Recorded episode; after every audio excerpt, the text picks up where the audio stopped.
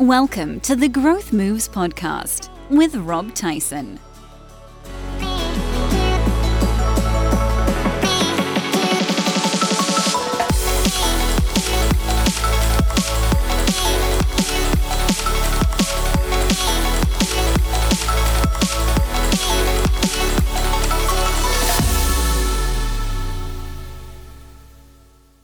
Welcome back, listener. Rob Tyson here. And in the last episode, I talked to John Vong about four key tips for amplifying your SEO in 2021. So be sure to catch up on that if you missed it. But I'm here today with Nathan Littleton. Now, Nathan is a marketer, he's a professional speaker, and an author who specializes in helping businesses to grow by attracting and winning more customers, particularly using email. Each year, he sends more than a million emails on behalf of his clients, and they range from small accountancy firms to international franchises. And today we've got a great topic for you because we're going to be talking about three pillars to win with email newsletters. But before we welcome Nathan and get into all that good stuff, if you're listening to this show, you may be a consultant, a trainer, uh, perhaps a coach of some kind, struggling for the right recipe to grow your business online. Well, if you pop along to robtyson.net forward slash report, right now you can get a free copy of a brand new report that I have, and that's going to show you my rapid method for designing and selling your first online program that you can price at between 2 and 10k and you'll also find in that report how our fastest client was able to do this twice in fact in 4 days and the funny thing was he did it without actually trying to sell at all you will see what i mean in the report once again that is free just go along to robtyson.net forward slash report. And inside, you will also find out why the old online course model is dead, but a twist on it works better than ever. You'll find why the key to selling more is to be an M and not a D. And you'll discover the only six technology tools you need to get started with all this for under £25. Once again, the place to go to get all that is robtyson.net forward slash report. So go there now and get yours. And with that said, Nathan, great to have you with us. Rob, great to be with you. Thank you. Yeah, welcome. And uh, we were talking before we uh, hit record here, um, and I was just saying to you, you know, I can remember if if we went back even to the year 2000, we would find people telling us that email and things like email newsletters were finished. Well, we're, we're 20 years on from that now. Um, why do you think email has such longevity?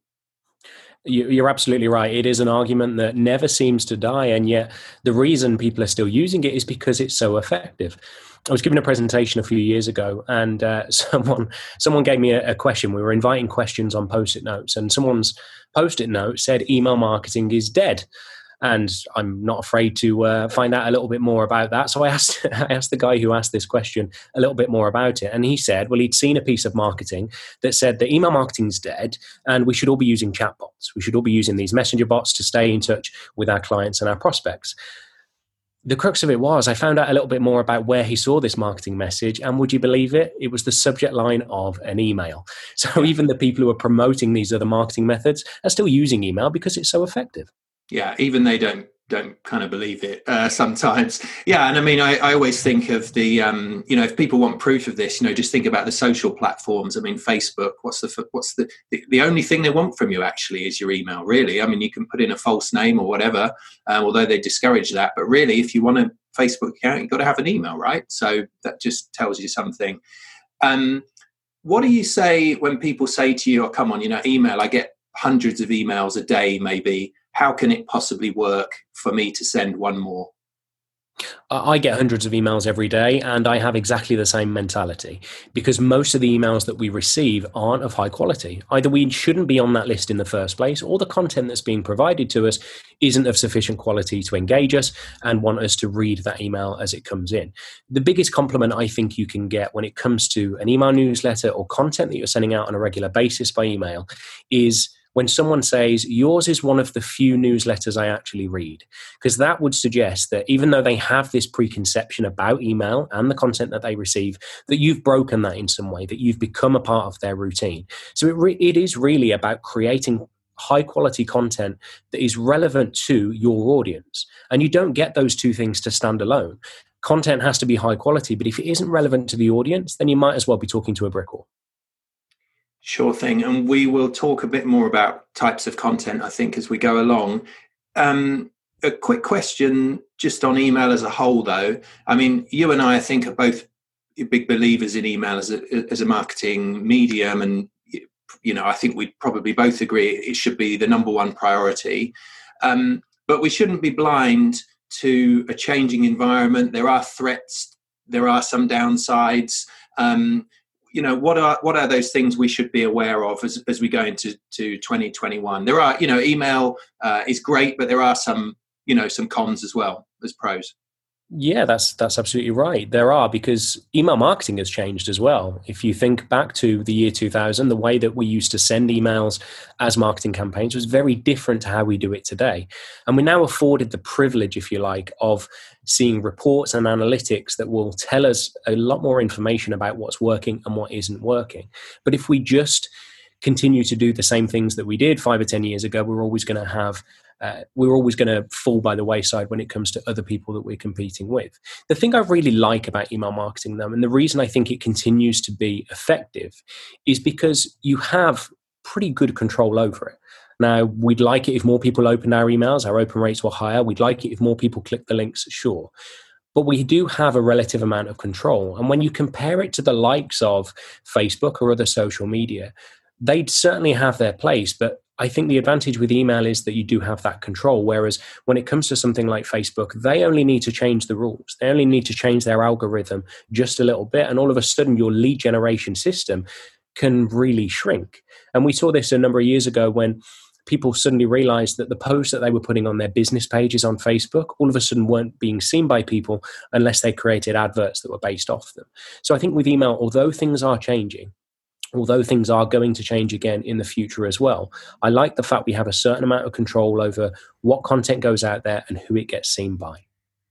Yeah, that's a good point as well. That, that although things do change in the email world, because there's no one company controlling it all, it's not this kind of night and day click your fingers suddenly you're no one's seeing your facebook posts anymore so we're not we're not vulnerable in that way yeah that's that's a really good point so let's get into these three pillars then, Nathan. Um, what would you say is the is the first one that we want to think about? Sure. The, the three pillars that I created really came about because I was trying to understand why email marketing wasn't working for some people. And I don't know whether it's just the way my mind works, but if I want to find out how something works, I need to find out what people are doing wrong to be able to reverse engineer that, if you like. So the three pillars, I think, are based on the fact that if email marketing is to work successfully for a business, then it needs to have these three pillars in equal measure. If one of these falls down, then the strategy as a whole will fall down as well. So the first of those, as you suggested, is to build a list. Is to be building a list of people who recognize your name when it lands in their inbox, and it's that little flick of of the uh, in their mind that says this is an email I'd want to read because they associate your name with high quality content, a high level of expertise. They know that what you have to tell them is going to be relevant to the challenges and the opportunities that they have in their life. So it isn't just about building a list. We could go out there and buy a list of 20,000 names and uh, send a, a, an email out there and hope that it gets a result. But actually, we can be far more effective here in building a list of people who have had a taster of our experience that we offer, the service that we offer, and our expertise, and that they look forward to receiving your emails, that they're likely to click it and more likely to click it than they are to just delete it or let it fall by the wayside. Yeah, uh, yeah, really good. And I think it's probably worth making that point because I always take this for granted, but you know, you do run into people, and when you say to them, "Oh, well, you know, you know, you're building the list," and they kind of think what that means is you go and find some data or buy some data and just kind of add people to your database, and that's not really what we're talking about, is it? I mean, we're primarily what we're saying is you you want to build an opt-in list where people have of their own free will joined your list, right? I mean, that's it's generally the way we want to go. Yeah, that's it. And there are even some smart email marketers who think, well, perhaps the quickest way would be to go out to another organization or an association that already has a list, and maybe we could market to, to them. So you do sometimes see this where you could partner with another business. You say, I'll borrow your list for one email. I'll send an email out to it and I'll promote my product or service. Maybe they get a kickback or maybe you uh, flip that round so that they can do the same for yours. And for some reason people are surprised why that doesn't work. Actually the more effective thing to do there would be for the person who has the authority and the credibility with that list to send a message that endorses your product. That's always going to get a much higher a much better result than it is if you send a message to someone else's list because they don't recognize your name. Yeah. Yeah exactly right right. So it's it's the difference between me saying oh you know check out what nathan's doing. He's a really good guy to my people versus you know you just appearing in in the inbox and everyone's like well who is this who is this guy you know? Um yeah exactly. Um and in terms of building that list i mean what's your view on what we would call a lead magnet? So having some kind of value added incentive to get people to opt in is that an approach you like? Is it necessary? Is it optimal? I'm, I'm a huge advocate of lead magnets, and it isn't just because it's a, an effective way of, of building a list. It's because it's also a really effective way of giving someone a taster and a test drive of your expertise and the products and services that you offer. So, if we want to build our credibility enough that we are able to build a list of people who recognize our name when it lands in their inbox, we need to give them some kind of experience that shows them that we are credible. I mean, it seems obvious, doesn't it? But so often this gets missed. So, yeah, we need to give people an incentive for joining our list. And that can come in the form of a lead magnet, whether that be an ebook, an audio download, a, an online course, something like that. Or let's not underestimate that it could just be the value that you are portraying about the, the content of the emails that you're sending on a regular basis. So it isn't enough to just say, sign up to my newsletter. You could offer a lead magnet in return, or what you could do as well is to say, each week I send tips, advice, and regular uh, life hacks around your area of expertise. So you're demonstrating the credibility and the value that comes from the emails you're sending because that could be enough for someone to be able to enter their email address. So i'd recommend both of those systems work really really well. The great thing about a lead magnet system is once you've got it working you can then replicate it tweak the content with a different header a different type of content you can continue that process again and again. It works beautifully in the background and that's what we want here. Yeah and and as you say you could have over a period of time you could build up many different lead magnets, right, that speak to a different segment of the market that you want to attract. And for the products and services that you want to sell too the lead magnet that you create has to be a taster of the product that you want to sell. So for me, one of my highest performing lead magnets is around subject lines, 20 best subject lines. There'd be no point in me offering that and then leading people through to a coaching program on how to use telemarketing effectively. The, the, the, two things just don't join up. And that might seem obvious, but I've seen some crazy funnels where it just doesn't make any sense, where something leads from the top to the bottom. But the best advice I could give around building a lead magnet is ask the question, first of all, of your audience what are the challenges and opportunities that they have right now that your lead magnet could provide a small solution to? You're not expecting your 10 page ebook to suddenly change people's lives and, and make them millionaires, but if it can give them the early first step that helps them to see that you can make a difference, that's where a lead magnet is effective. Love it. Yeah. So just a single quick win may exactly. very well be enough. Yeah. It is it is possible with a lead magnet to give too much away. That's almost just as bad as the quality being poor. Yeah. And uh, briefly, why is that? Why can you that give too much away? Because if you give too much away, let's say the content is really, really high quality. If you give too much away, you've already given them too much to do before they can experience your paid product and service. The reason we're creating a lead magnet is to build credibility, build our list, but ultimately to lead through to a paid product or service. But if you suddenly find that someone has way too much to do from the ebook and they save that for a rainy day, then they're going to stop at that very point. You want to give them something that they can implement really, really easily. So uh, it, it doesn't have to be uh, you, the broad breadth of your expertise. It just has to be one thing that they can implement really quickly, but it has to be high quality. So I'd suggest giving away one tip, give away one thing, but make sure it's your best thing. Yeah, love it. Really good, really good.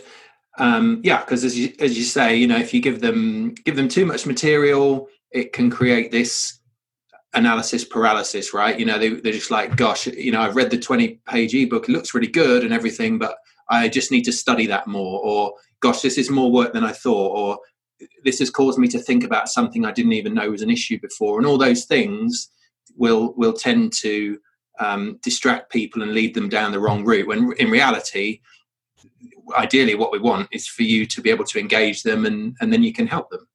Exactly right. The quicker they can implement it, the better.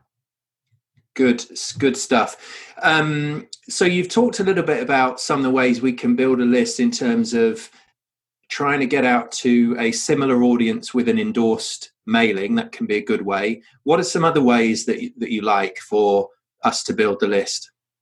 Well, if you're if if we extend this again around lead magnets, is that you can create a system there. So if your lead magnet system consists of a landing page that has the information about why your lead magnet is valuable, it then has an opt in box that is followed up by a series of autoresponders and takes people through a process where maybe at the end of it, they book a call with you or they buy a low value product, a low price product. That's the, that's the system that you can then put into any form of other marketing. So we've been talking about Facebook ads. You might be speaking on stage. You might have other people's lists that you can piggyback off. You want to drive them all to your lead magnet system that has to be the starting point. And i would replicate that a hundred or a thousand times if i could because we just want to carry people through that entire system.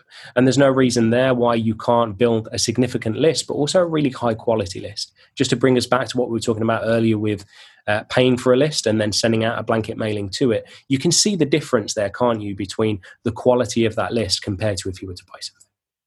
Yeah sure absolutely. So uh, so what you're saying is use all the opportunities we already have when we're in touch with people in different ways. So it could be speaking engagements could we could be that we we put a link to our lead magnet and we describe it in our linkedin profile or you know our social profiles. But just look at these opportunities you have to push more traffic through to that lead magnet. That would be a good place to start yeah, the, the aim of building a list is to capture people who would otherwise disappear into the ether. So if you think of visitors to your website, it's asking a lot of them to be convinced about your credibility and value on the first visit. So they're either going to make an inquiry or buy a product, or they're going to leave. So those people who would otherwise have left, if we can capture some of those, either with a lead magnet or with a newsletter, if you can sell the value of that, we stand a chance of being able to capture a number of those people who would otherwise have left and be able to market to them on an ongoing basis. Similarly, if you're speaking on stage, the same thing would be the case. You deliver value, some people will love you, some people won't. Either way, they might forget about you in a few days' time. That's what we don't want. We want the opportunity to be able to stay in touch with people if they want us to stay in touch with them. I like it. A quick question. So, you've probably had this experience. I know i have. You know maybe you uh, you you might meet someone at a networking event or something you know you give someone your business card and suddenly they add you to their regular email list. Um, now b2b wise there's nothing there's no legal um, requirement re- requirement to say you can't do that but what about that practice? I mean is that do you do you think that's fair enough or do you shy away from that well, if it's okay, let's just ignore the legals on this for a second, because I actually don't think they're relevant to this conversation, whether it's GDPR or whether it's anything else.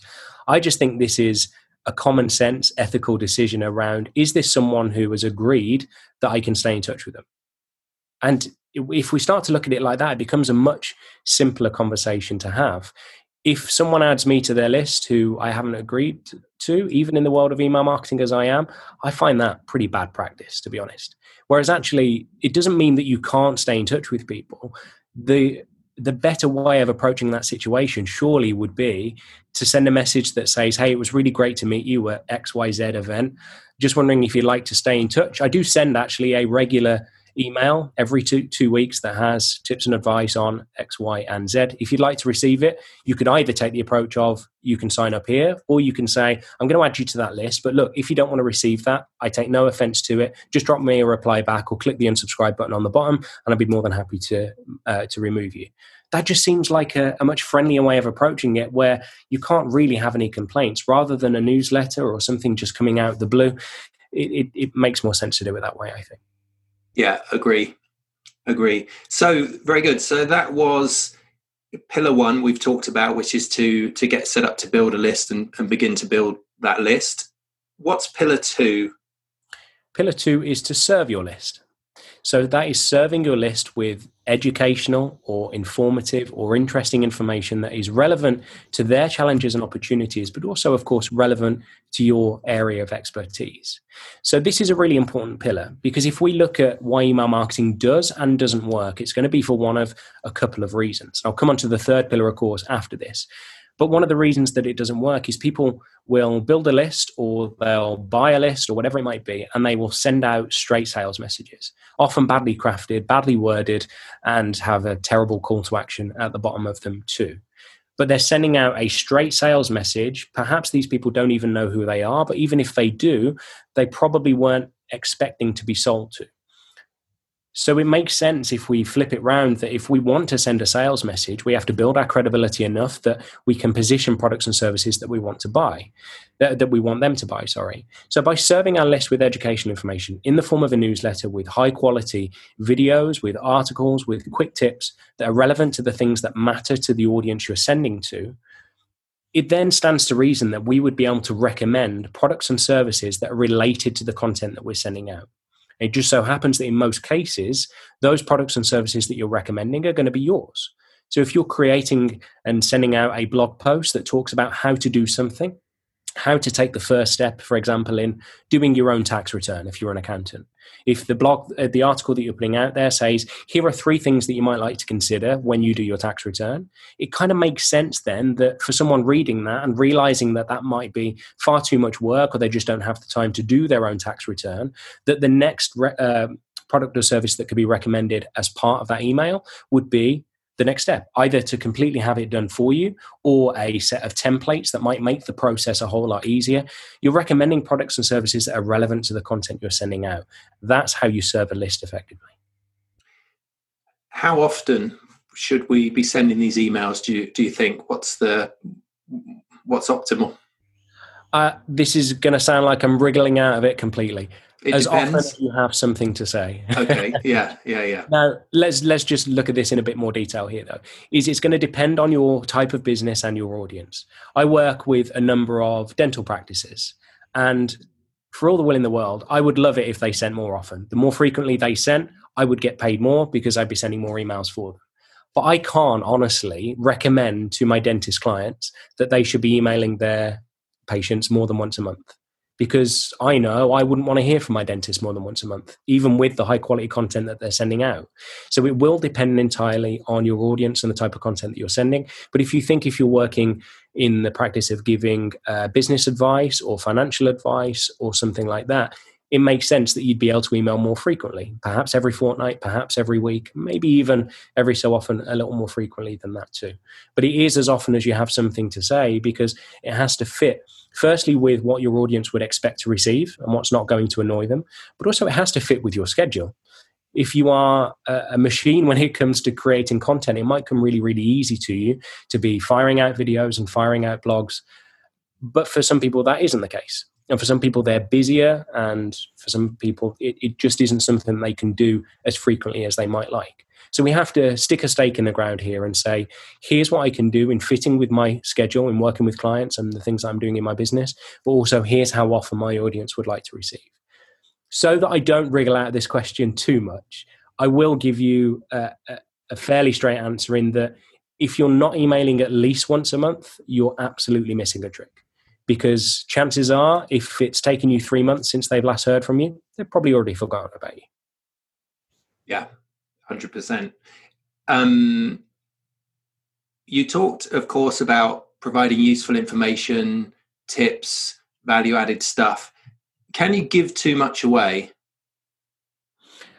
I think you can give too much away, but I would hazard a guess that most people who think they might be giving too much away aren't really because if we take the view that a good portion of what we're sending out isn't being read or isn't being fully consumed in the way we might like, actually, we're not giving a whole lot away at all. But I'd hate for someone to consider the argument that it is possible to give too much away and then think, well, I'll just give the, these little bits, and maybe it's the low quality stuff, maybe it's the the things that people already know or can do really, really easily. I'm a big believer in giving away our best content because ultimately, it isn't going to be a, a case that they're just going to take that and run away with it. If it's high quality content, it builds your credibility and it shows them why you're really, really good. So as long as your products and services are positioned around that high quality content, then it can only be a good thing. Yeah, sure, sure. What is your what you know? What's your feeling about how we use email um, to sell or not? Because obviously we're we're sending out stuff you know we're coming up with good content to send to people um, and we we we want to do that. We want to we want people to look forward to our emails but equally it's got to have a commercial benefit for us. So what to to what extent do you think that regular emails should be doing overt selling well, funnily enough, you bring us on to the third pillar. so the third pillar is to extract the opportunities, finding the opportunities within your list for where there might be uh, the, the chance to be able to make a sale, commercial opportunities within that. And it's an important thing.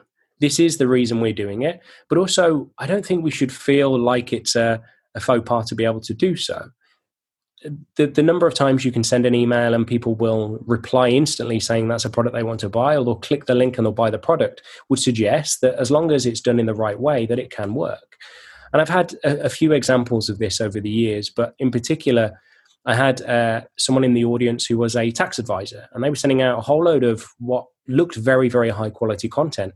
But he said that his newsletter and his email marketing strategy wasn't working very well for, for him and he couldn't understand why now, I, I see a, a load of newsletters all the time, and it's not often that I can say that the the quality of the content is really really high and there's little that I'd improve. In this case, that, that was it. There was the, the content was excellent. It was really well designed. It was nicely put together. He clearly had a good grasp of what his audience wanted. But when you looked at it over the 12 months that he'd been sending emails, not once had he asked them to buy something. And yet he'd put all this work and effort into building his credibility, serving that list, and was getting huge amounts of replies and engagement of people who clearly thought that it was high quality content. But he'd never once asked them to buy anything. Now, I would suggest it was probably still working for him because he was still staying top of mind with that audience when they needed the services that he offered. But he had a huge opportunity there that he missed by not recommending a product or service as part of what he was sending, something that would have made his prospects' lives much, much easier. And I think we have to stop thinking about asking for a sale as a dirty process. This is something that it, we're not selling something that people don't want. As long as they see the value in the product that we're offering and it's a reasonable price that people can afford, then they'll want to buy because the reason we buy things is because it's going to make our business or our lives easier. So we do have to find the opportunities within our list. And to come back to the, the, the question that you asked there, I think as a general principle, 80 20 is pretty good. If it's 80% educational or informative material that you're sending out, that's what earns you the right then to be able to send 20% of sales messages. And it might be that 80% of your emails are purely content focused, and then you do a big push on sales campaigns 20% of the time. Or it could be that you're sending out newsletters where the top 80% or 80% on the whole is educational material, and then somewhere in there is 20% as a sales message as well. Yeah, I like it. I like it. So there will be some people listening to this, and at the moment they maybe they're a consultant and they sell kind of custom engagements with clients. Now, obviously, if we if we have a clearly defined product, we know exactly what we're selling, and you know maybe that's something we we would describe in an email, and then the call to action is very obvious. But what if I am a consultant selling custom projects, custom engagements? What is you know what is a practical approach? You know if we've got a list we've been in touch with it you know we've built some um, credibility with people what now is a practical step we could take to get in touch with the list and and uh, encourage people to work with us I'd say there are two things here. Just to come back to how you serve the list in that particular case, I would be seeding stories of how you work with your clients throughout all of the educational material you're putting out there. You will have real life case studies where you don't have to say this is a case study of a time, but tell the story. Tell the story of a conversation you had with a client or a prospect. And the next thing that I consider is you're right. If you're offering something that is bespoke, perhaps it's high ticket price, high value, it's going to be difficult for you to just invite people to contact you. So you need to find an easier way to be able to do that. One way that's worked particularly well for me recently is in the form of power calls. So giving people the opportunity to book a call into your diary that is half an hour or an hour or whatever time it might be that works for you. And it's positioned around giving them value in that time. It's another way of giving people a test drive, and it's a good way of then seeding the real product that you offer. Yeah, I like it. And um, this uh, the this final pillar, extract the opportunities. Now, clearly, um, some of the opportunities are then people may want to work with us. I mean, do you do, do you do you think that a list that you've served gives you kind of a, other opportunities to um, develop your business? Of course, it can do. I don't think you can spell out enough, though, within the emails you're sending, all the ways that you work with clients, because it's easy to underestimate the fact that some people will have a preconceived idea about how you work with clients. And unfortunately, with the best will in the world, you're not necessarily in control of what that preconceived idea might be. So spell it out as clearly as possible. Even if it is a section at the bottom of your email that says, here are the six ways that I work with people. And those six different ways could form your value ladder. It could be the six different ways from every price point, or it could be the six types of projects that you work on. Either way, you want to make it really, really clear exactly how you work with people. But you're right, your list can form different opportunities, and that's certainly something to consider, especially when it hits a reasonable size. But it's also worth looking at as well, I think, the fact that your list is then an asset and it doesn't matter what products or services you offer it means that that is an asset that will live on as long as you have credibility with that audience. Yeah. Yeah. Big time. Big time. Okay. So really good. So we've talked about three pillars uh, then nathan. So we talked about pillar one building a list. Pillar two is serving the list. And then pillar three is to extract the opportunities so just before we wrap up any particular tools you like to to help you with uh, email marketing and list building and all that stuff? Yeah, so uh, maybe I'll talk about my preferred email application. So there are hundreds out there. Um, many of them have pros and cons, of course. My favorite is Active Cam- Campaign. It's really good in terms of whether it be for newsletters or for advanced marketing automation as well. And it comes at a lower price point than some of the other ones that are similar and similarly powerful. But it's just really good to use, re- works really well, and is just hugely powerful. So Active Campaign is certainly the one that I'd recommend. Yeah, well, plus one on that. Yeah, I'm a, I'm a user of uh, Active Campaign for for a few years. I really like uh, really like the software. Um, Nathan, this has been great. If people just took one nugget or piece of advice away from our conversation, what should that be? Well, I'm going to take an assumption here that email marketing is new to some people. So if you've never used it before and you maybe even feel like you don't have the time right now to be able to implement it, the first point has to be that first pillar is building a list. So the challenge really that I would would offer your audience here is what could you do to go out now to where you have an existing audience? Maybe it's on Facebook, maybe it's on LinkedIn, and invite people to join your list and hear more from you. And uh, the reason I think that is a good thing to do as a starting point is it might just give you that inspiration and that kick up the backside that's needed to get this started. But even if you don't send anything for three or four months, the fact that you're working in the background and starting to build a list means that when you send your first email campaign, whether it be a newsletter or a straight introduction email, you've got a ready made audience there to work with. Yeah, you can't start this uh, too early, can you? Absolutely not. No. um, good, good. Now, Nathan, this has been really, really great. Where's the best place if people want to get more from you? Best place would be my website, nathanlittleton.co.uk. And similar to what I mentioned earlier, there is the opportunity on there to book a power call. So I'll answer your questions for 20 minutes and let's just have a chat and shoot the breeze. Excellent. Nathan, thank you so much. This has been really good. It's great. Thanks for having me. Hey, it's Rob again. Want to build a successful online business from your expertise? Well, the game has changed. There are bigger opportunities, but also bigger pitfalls than ever before. And I would hate for you to waste years figuring these things out for yourself. Now, as a listener to this show, you're obviously a sensible person, right? So here's my invitation to you apply to jump on a call with me in the next few days and let's talk about you.